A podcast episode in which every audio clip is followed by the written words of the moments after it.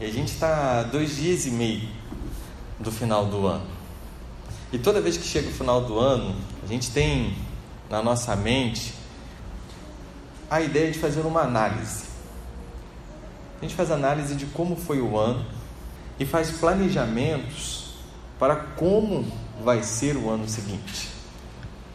A gente começa a pensar sobre tempo, a pensar sobre a vida. E tem uma música que é bem interessante. Eu não vou cantar para vocês, fiquem tranquilos. Mas ela diz assim: Todos os dias quando acordo, não tenho mais o tempo que passou, mas tenho muito tempo. Temos todo o tempo do mundo. Todos os dias antes de dormir, lembro e esqueço como foi o dia. Sempre em frente, não temos tempo a perder.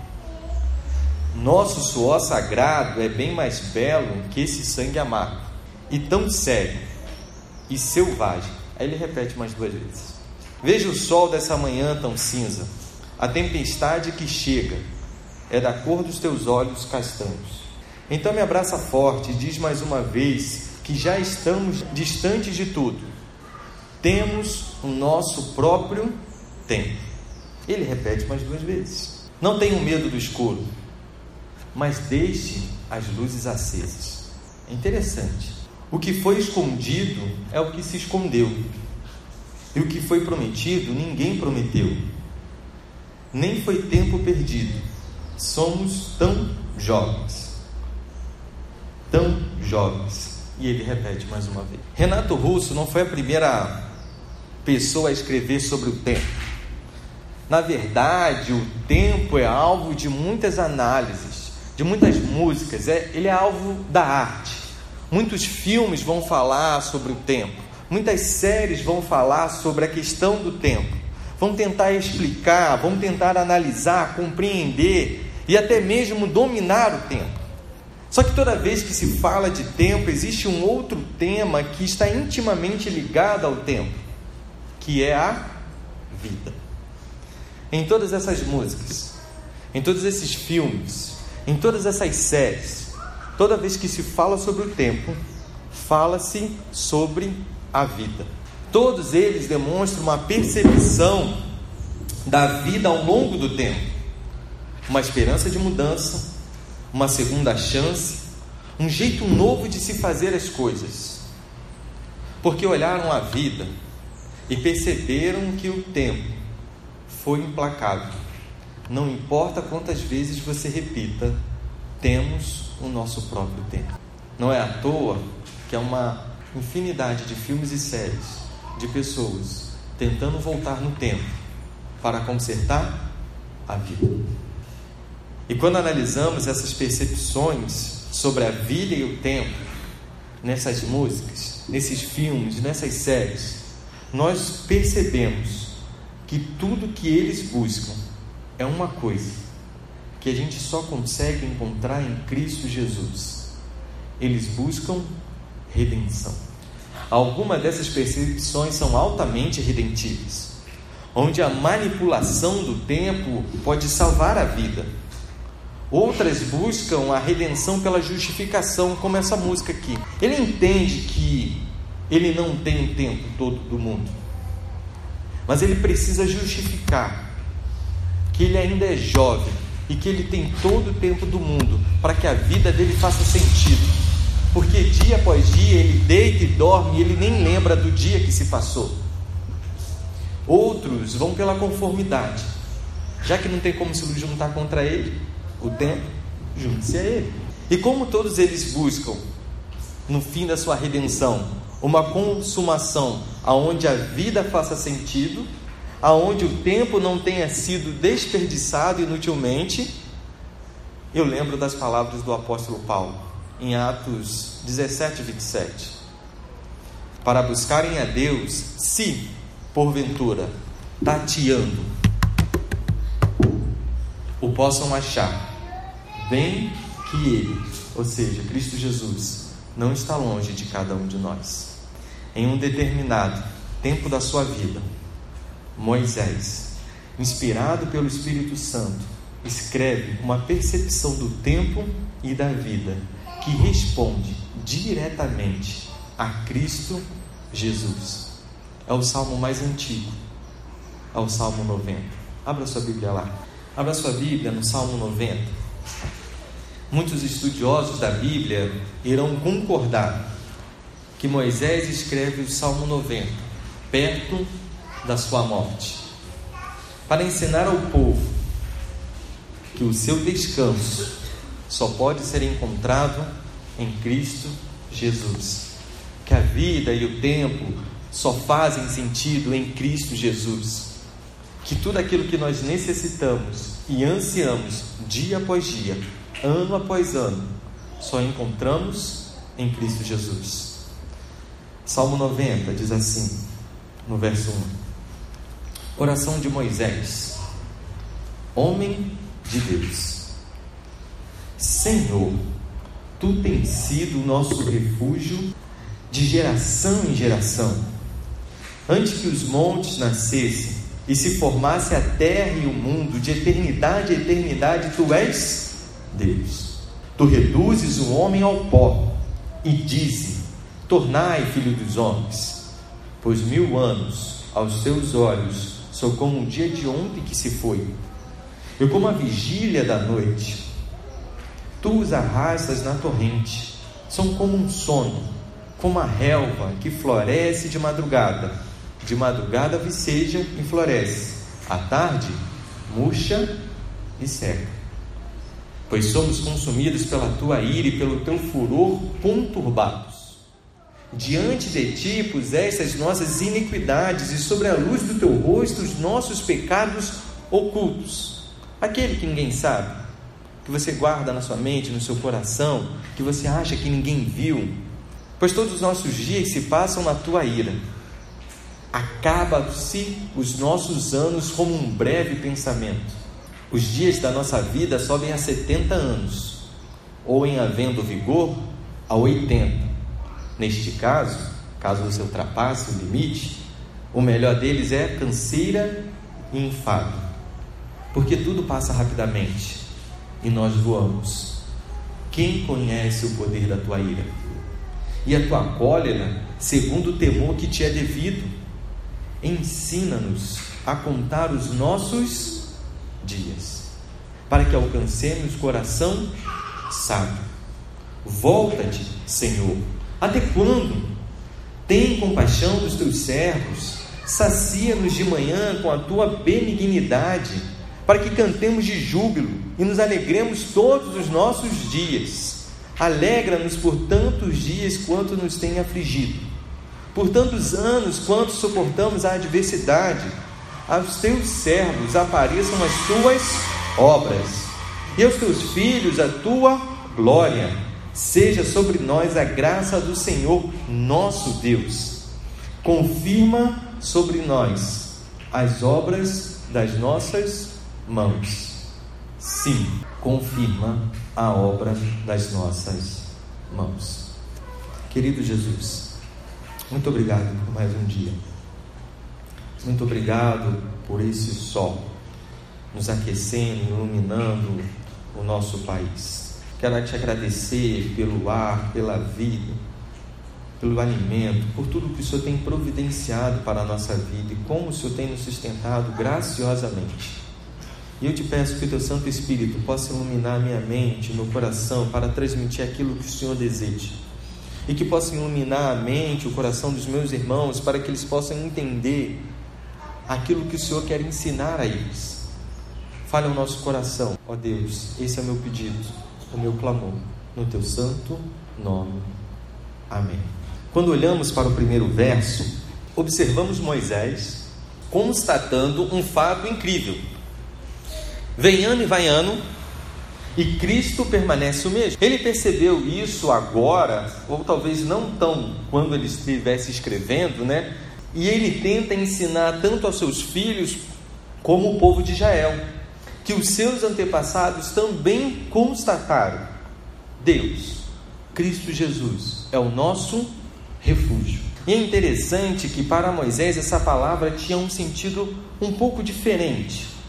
O sentido dela era o sentido de habitação, no sentido de um local onde você, há um pertencimento, há uma segurança, há uma realização, do que uma ideia de uma fortaleza impenetrável. Talvez para mim e para você isso não faça muito sentido ou muita diferença, mas para um povo de quase 2 milhões de pessoas que passou 400 anos escravo no Egito e que estava peregrinando no deserto e que não ia entrar na terra prometida por causa da desobediência, falar que Cristo Jesus, que o Senhor Deus era a sua habitação, fazia todo sentido.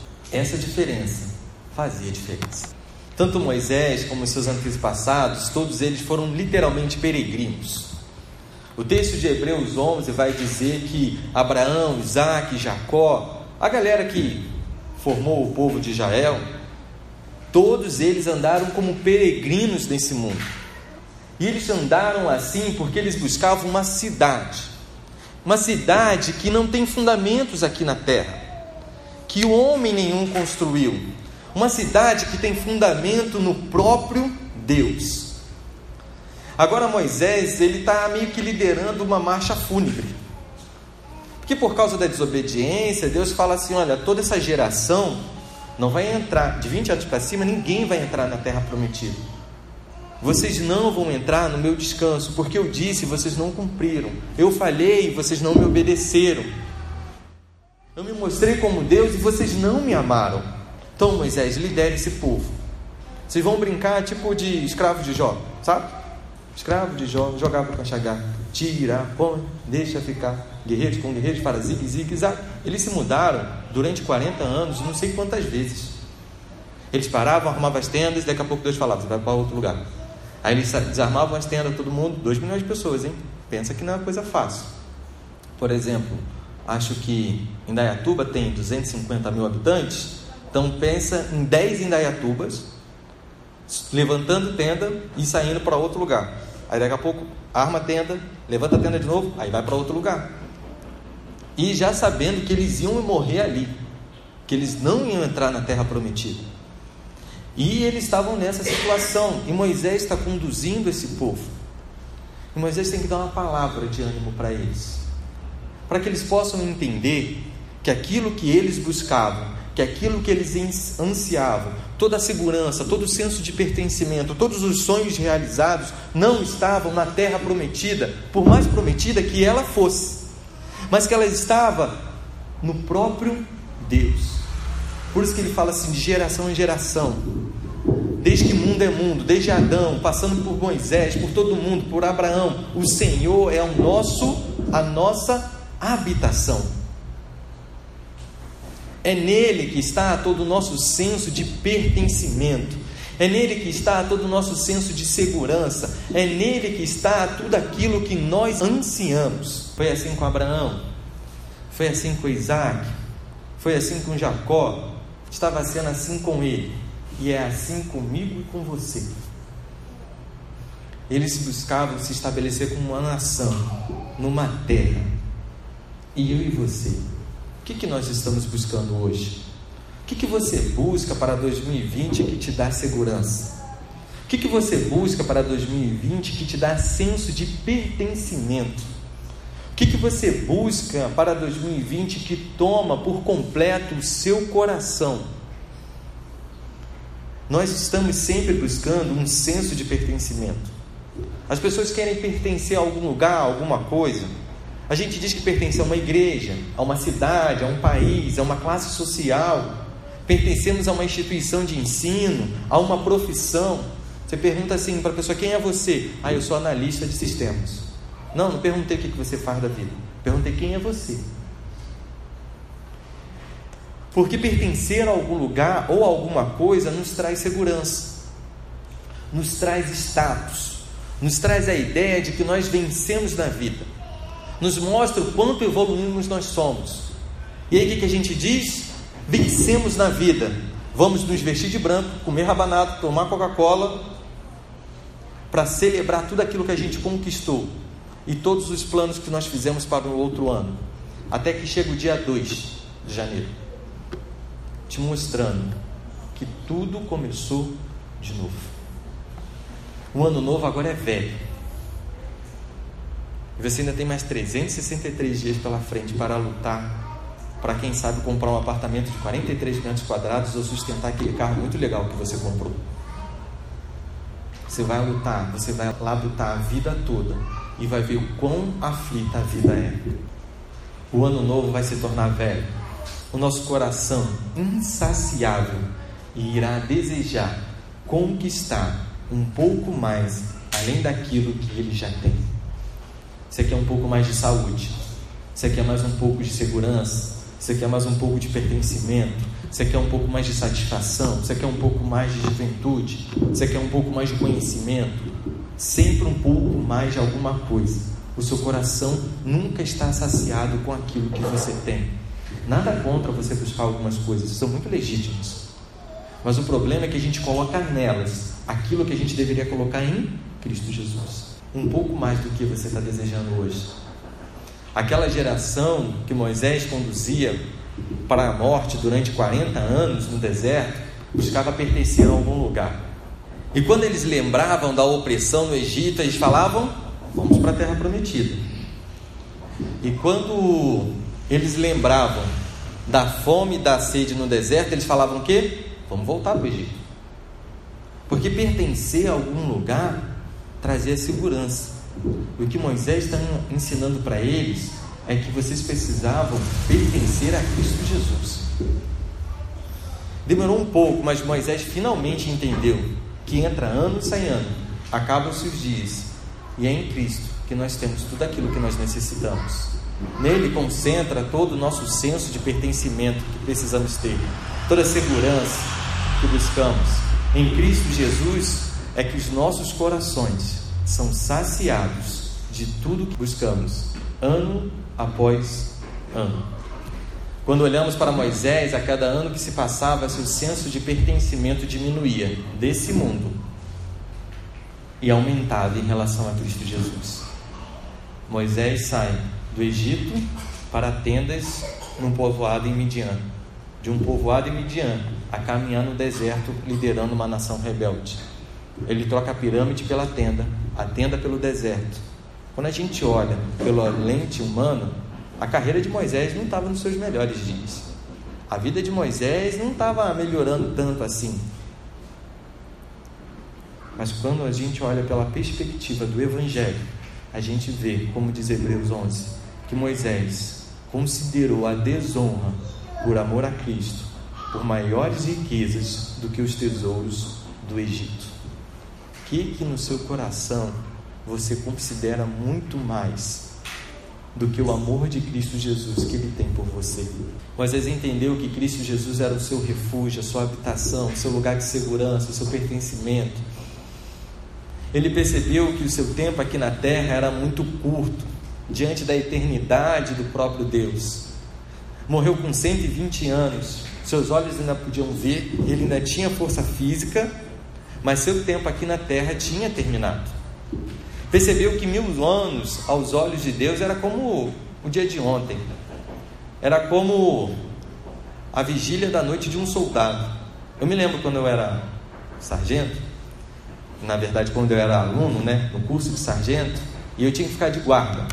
Eu tinha que ficar duas horas lá com a arma parado no lugar. Mas chegava o Natal, mas não passava aquelas duas horas. Aquelas duas horas tinham uma ideia de eternidade. Mas aí fala assim: tá vendo? Mil anos aos olhos de Deus é como a, a vigília, passa muito rápido, é muito breve. Jesus é Senhor do tempo, porque a cada geração ele tem sido a nossa habitação. A cada geração ele tem sido essa âncora, esse, ele nos dá esse senso de pertencimento.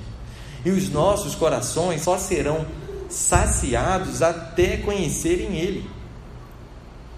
A gente está há dois dias e meio de 2019. O ano passou rápido. Ano que vem vai passar também. Assim como o ano passado também passou.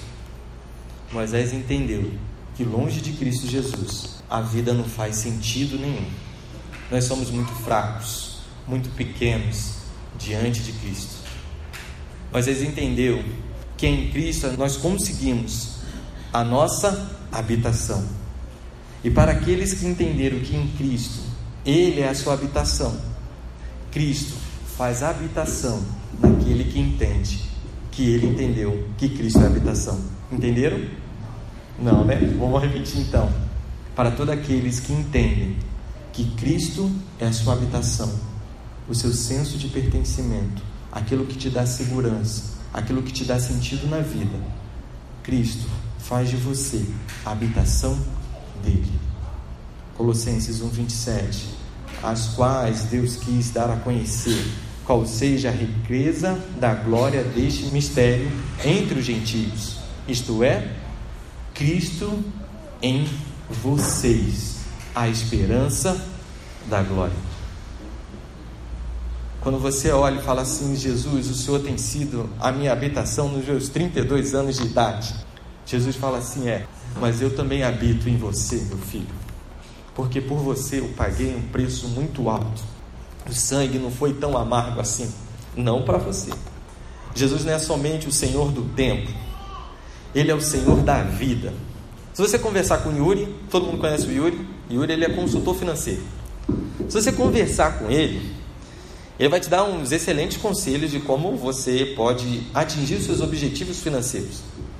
Uma das coisas que ele vai falar para você é que tempo é dinheiro. Aí você vai virar para ele e falar assim: Ah, mas eu aprendi lá com o Rafael que tempo não é dinheiro, tempo é vida. Tempo não é dinheiro, tempo é vida. Tem um filme, eu ia pesquisar o nome, acabei esquecendo, mas que ele faz um trocadilho muito interessante. Ele transforma em dinheiro tempo.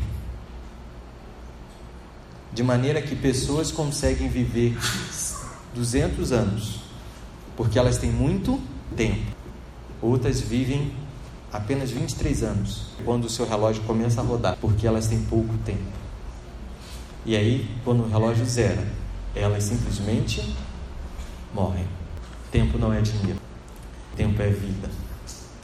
Moisés olha e nos faz um alerta que é bem interessante. Olha o verso 7 e o verso 9. Pois somos consumidos pela tua ira e pelo teu furor conturbados. Diante de ti puseste as nossas iniquidades, sobre a luz do teu rosto os nossos pecados ocultos. Pois todos os nossos dias se passam na tua ira, acabam-se os anos como um breve pensamento. A nossa vida está sobre a ira de Deus. Jesus não poderia ser um Deus eterno somente se ele fosse de eternidade a eternidade, mas ele é um Deus eterno que conhece todas as coisas. Ele sonda a mente, os corações, ele conhece muito bem a sua criação. Ele conhece os seus pecados, as suas transgressões, os seus esforços para manter uma moral invejável. Que você quer mostrar para todo mundo que você tem um casamento perfeito, o filho perfeito, que você é o marido perfeito, a esposa perfeita e que a culpa é do outro, não sua que você é o chefe perfeito, que você é o funcionário perfeito, que se deu alguma coisa errada, a culpa é do outro, não sua. A culpa é do ferramenta, é da tecnologia que não funciona direito. Deus conhece todo o seu esforço para manter uma religiosidade ao ler a Bíblia, ao orar, a vir à igreja. Ele sonda seus pensamentos, ele vê dia após dia o seu coração insaciável fabricando ídolos. Você cria todos os dias ídolos no seu coração para que a sua vida seja suportável. Porque tudo que você quer está lá dentro, quando na verdade tudo que você deveria ansiar está em Cristo Jesus. Quando você inverte a lógica, a vida não faz sentido. E aí você fica desesperado, sempre buscando mais. Acho que há duas semanas atrás eu tive um encerramento dos adolescentes. E esse ano eu fiz um desafio de leitura bíblica para eles. O desafio era ler os quatro evangelhos, Mateus, Marcos, Lucas e João, durante um ano. É coisa de versículos por dia. Três meninas terminaram, mas uns quatro, cinco pararam pela metade, mais uns três, dois fizeram só alguns. O desafio também foi para os jovens. Mas para todos eles, no início eu disse: se você não tem, se você não tem uma, um hábito de ler a Bíblia, esse é um bom começo. Se você já tem, se você já tem todo o seu esquema, pá, não sei o que, não, prossegue, não precisa mudar, não precisa fazer só porque eu estou pedindo, fica tranquilo. Se você já tem, se você já mantém a sua leitura bíblica, fica tranquilo. Mas se você não tem, continue por aqui. Não, todo mundo se inscreveu, poucos terminaram, enfim. E aí eu falei com os jovens adolescentes no encerramento. Eu falei assim, toda a minha vida de cristianismo. Eu nasci já dentro da igreja, né? Não que a igreja estava dentro do hospital, enfim. Em todos os meus anos da igreja, sempre falaram para mim assim: Rafael, você tem que ler a Bíblia, porque agrada a Deus. Rafael, você tem que orar, porque isso é que crente faz. E eu falei para eles assim: nunca me disseram, leia a Bíblia e fale com Cristo Jesus, porque você o ama. Jesus disse: aquele que tem, aquele que conhece os meus mandamentos e os guarda, ou seja, aquele que obedece, esse é o que me ama. E aquele que me ama também será amado pelo meu Pai. Ler a Bíblia, orar, nunca foi uma questão de obrigação, nunca foi uma questão de religiosidade, foi uma questão sempre de amor. Amor a Cristo Jesus, amor àquele que deu a, a vida dele para que você estivesse hoje aqui, não dentro desse templo, mas que você estivesse hoje aqui com perspectivas para a eternidade. Para que você não ficasse cantando temos todo o tempo do mundo, porque você não tem. Para que você não ficasse como a Maria Betânia, Maria Gadu, falando assim: tempo eu entro em um acordo contigo, porque não dá. A vida vai acabar, ela tem um limite. E quando Cristo te chamar, você vai ter que prestar contas de todos os dias que Ele te concedeu pela graça dele. Moisés vai falar: a vida do homem vai de 70, quando no máximo 80. Quer fazer uma conta? O Luca tem 150, 140 dias. Vou fazer aqui na calculadora aqui. 140 dias de vida. Se ele for 80 anos, ele tem 29.060 dias ainda para gastar. Quem tem 79 anos, não precisa se acusar não, já gastou 28.835 dias. Só tem mais 365. Seu tempo está acabando. Mas não falta quanto tempo ainda te resta. Porque ainda hoje você pode viver e experimentar Cristo Jesus como a sua habitação. Para que você seja a habitação de Cristo Jesus. O tempo é implacável, ele vai passando dia após dia, você não consegue voltar, você não consegue mudar. Mas nunca foi uma questão daquilo que você tem, daquilo que você adquire, ou daquilo que você conquista. Por mais promessa que você tenha tido do próprio Deus, o melhor que tem para a sua vida é estar em Cristo Jesus, e Moisés entendeu isso muito bem. Moisés entendeu nos versos finais a compaixão e a graça de Cristo. Moisés entendeu que para viver dessa maneira, ele precisava contar esses dias para que ele pudesse alcançar um coração sábio. É em Cristo Jesus que nós alcançamos corações sábios, corações que nos dirigem a viver uma vida justa, santa e piedosa diante dele, que nos ensina a viver o caráter do próprio Cristo, que nos ensina a receber de braços estendidos as boas intenções de Jesus, que nos ensina a receber o amor de Cristo, mas nos ensina também a compartilhar o amor de Cristo Jesus a Bíblia inteira vai falar daquilo que a gente recebe, daquilo que a gente compartilha. O Evangelho sempre foi assim. A vida de Cristo foi assim, dando um justo morrendo para que pecadores como eu e você pudessem viver. Sempre foi assim o Evangelho. E no final, nos versos finais, Moisés fala: ele clama pela compaixão e pela graça. Ele clama pela benignidade de Cristo Jesus, porque é só assim que haverá júbilo e alegria nos seus dias, que a vida é cheia das aflições. A vida é difícil, é insegura. As coisas mudam numa velocidade que a gente não tem ideia. A vista começa a cansar, as pernas começam a vacilar. Você tem mais remédio em casa do que chocolate. O seu melhor amigo é o médico. Se passar muito, é só canseiro e infarto. Você que é jovem e adolescente, Escute o que eu vou dizer. Olha que eu não sou tão velho assim. Eu me lembro quando eu entrei na Marinha. E quando eu entrei na Marinha, eu falei para mim mesmo: eu tenho muito tempo para fazer as coisas na vida. Passou-se alguns anos, quase que o dobro. Eu não realizei todos os sonhos que eu tinha com 18 anos de idade. Eu não viajei para todos os lugares. Mas ontem, quando eu montava essa mensagem e pensando sobre isso, eu falei: é, eu preciso dessa mensagem, preciso entender o que Moisés está dizendo, porque a minha vida não se resume a viagens ou a coisas que eu poderia conquistar, mas se resume a estar em Cristo Jesus. Você quer glorificar a Deus com o seu casamento? Você quer glorificar a Deus nos seus relacionamentos de pai, filho, filho, pai, sogro, sogro, enfim. Você quer glorificar a Deus com o seu trabalho? Você precisa da sabedoria de Cristo Jesus. Você precisa entender que tudo aquilo que você busca, todo o seu senso de pertencimento, toda a sua segurança, você só vai encontrar em Cristo Jesus. Somente a graça de Jesus em sua vida, ao longo dos dias que te restam, podem te dar sabedoria para viver nesse mundo de maneira sensata, justa e piedosa.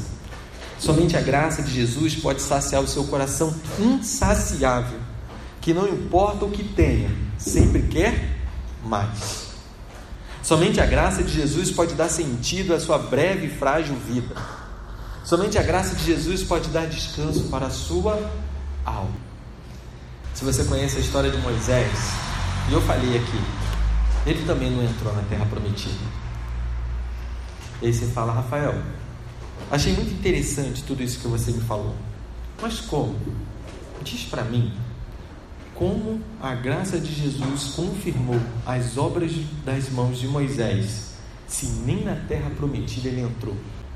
Ele pediu duas vezes. Pode olhar o verso 17. Como Moisés, como Moisés, ó, como Rafael, que a graça de Jesus alcançou Moisés, se nem na terra prometida ele entrou. Passou 40 anos no Egito, depois mais 40 anos no deserto como pastor de ovelha, mais 40 anos pastoreando um povo rebelde, não entrou na terra, me diz como. A graça de Cristo Jesus alcançou esse cara, como diz Hebreus. Quando Jesus leva três dos seus discípulos para um monte, e lá ele abre uma brecha, um vislumbre do que é a eternidade. O corpo de Jesus é transfigurado e aparecem mais duas pessoas conversando com Jesus. E a gente não faz ideia do que eles estavam dizendo, porque a Bíblia não registra. Aparece Moisés e Elias aonde Jesus estava quando isso aconteceu. Jesus estava na terra prometida. Moisés não entrou na terra prometida com o povo, mas entrou na terra prometida com aquele que era a sua habitação, o seu descanso, o seu senso de pertencimento, a sua segurança. Eu não sei o que você vai buscar para 2020. Eu não sei se você está desanimado com alguns projetos, já chutou o pau da barraca, quer saber? Esse ano não vou nem mais fazer planejamento nenhum, deixa a vida me levar. Não vai dar muito certo, não. Esse ano eu vou que vou. Ou você já está lá, tipo, fazendo vários planejamentos, várias contas no Excel, entendeu? Enfim, vários flip chart, gráficos. Você já sabe o que vai acontecer no dia 3 de fevereiro, no dia 5 de abril, no dia 10 de maio. Enfim, você já tem tudo planejado. Eu não sei qual que situação você está. Se é do total planejamento ou da, do total desânimo. Mas uma coisa eu sei. Que se você não tiver a graça de Jesus na sua vida, você vai cantar como Renato Russo. Todos os dias quando eu acordo, não tem mais o tempo que passou. Mas para você continuar lutando esse dia, lutando por um sonho, saindo do nada e chegando a lugar nenhum, você vai precisar dizer para você: tenho todo o tempo do mundo. E que mentira desgraçada, hein? Que vida miserável. Moisés colocou toda a sua confiança naquele que vai de geração a geração, de não muda, naquele que vai de eternidade a eternidade, que não muda, naquele que é o Senhor do tempo, o Senhor da vida. Nele vale a pena eu colocar toda a minha confiança, toda a minha segurança, todo o meu senso de pertencimento. Em Jesus, o tempo não é perdido. Em Jesus, o tempo é vivido. Não ignorando as aflições da vida, sejam elas externas ou sejam elas internas. Pois em Jesus encontramos o sentido da vida, o nosso senso de pertencimento, a nossa habitação, o nosso descanso. Abaixe sua cabeça. Eu quero orar por você. Eu realmente não sei como está o seu coração. Isso é uma coisa que só Jesus conhece. Ele sabe como está o seu coração. Então eu queria te fazer um desafio. Que você orasse agora. Aí, onde você está, só você e Jesus. Ninguém vai ouvir, mas Ele vai ouvir. Colocasse suas aflições, os seus sonhos, os seus planejamentos, as suas dificuldades. E falasse assim: Jesus, se o Senhor é o Senhor do tempo, é o Senhor da vida, Jesus me ensina a contar os meus dias e viver de maneira sábia. Me ensina a colocar no Senhor todos os meus anseios, toda a minha segurança. Me ensina a buscar no Senhor tudo aquilo que eu preciso. Vai passar 2020, 2021, 22, 23, e se Jesus não voltar, daqui a 10 anos, o seu coração ainda vai estar insaciável com coisas que você pensou, Senhor, hoje. E ainda que você compre uma ilha, coisa que é para poucos, você ainda vai estar ansiando por algo mais. Nunca foi uma questão de quanto você tem. Nunca foi uma questão de quanto você conquista. De quanto conhecimento você tem na sua mente. De quantas faculdades, de quantas pós-graduações, de quantos mestrados, de quantos filhos, de quantas casas, de qual carro que você tem. Nunca foi isso. Jesus não se importa com essas coisas.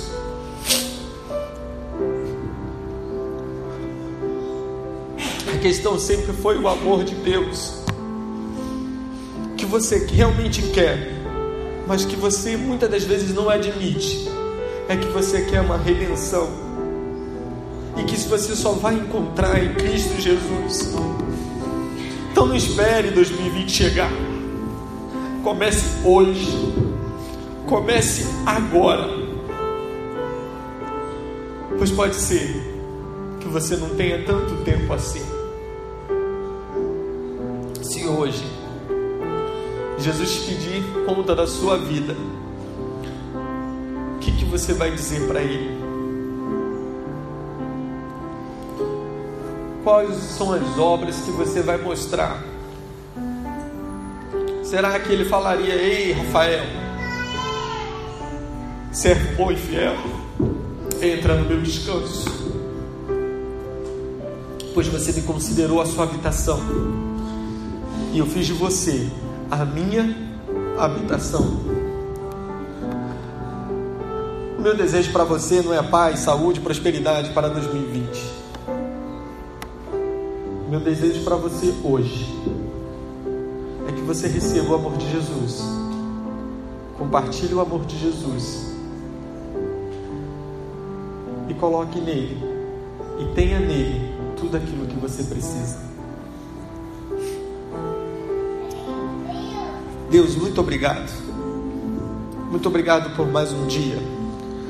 Muito obrigado pela tua graça infinita que nos alcançou.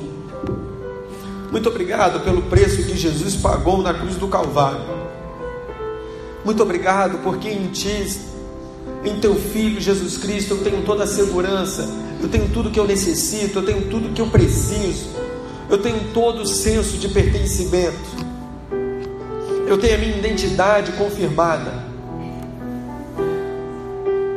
E por mais aflita que seja a vida, por ter o Senhor em mim, os meus dias são alegres. O meu tempo não é desperdiçado inutilmente. E as obras das minhas mãos são confirmadas. Seja na igreja, seja no trabalho, seja na minha família, seja no condomínio, por onde quer que eu vá, por ter o Senhor habitando em mim e recebendo do seu amor, eu posso compartilhar o seu amor. Jesus me ajuda a entender isso, para que eu possa viver de maneira sábia e justa diante do Senhor, compartilhando o amor que de ti recebi. Muito obrigado por tudo. Em teu nome que eu agradeço. Amém. Pastor Gilmar.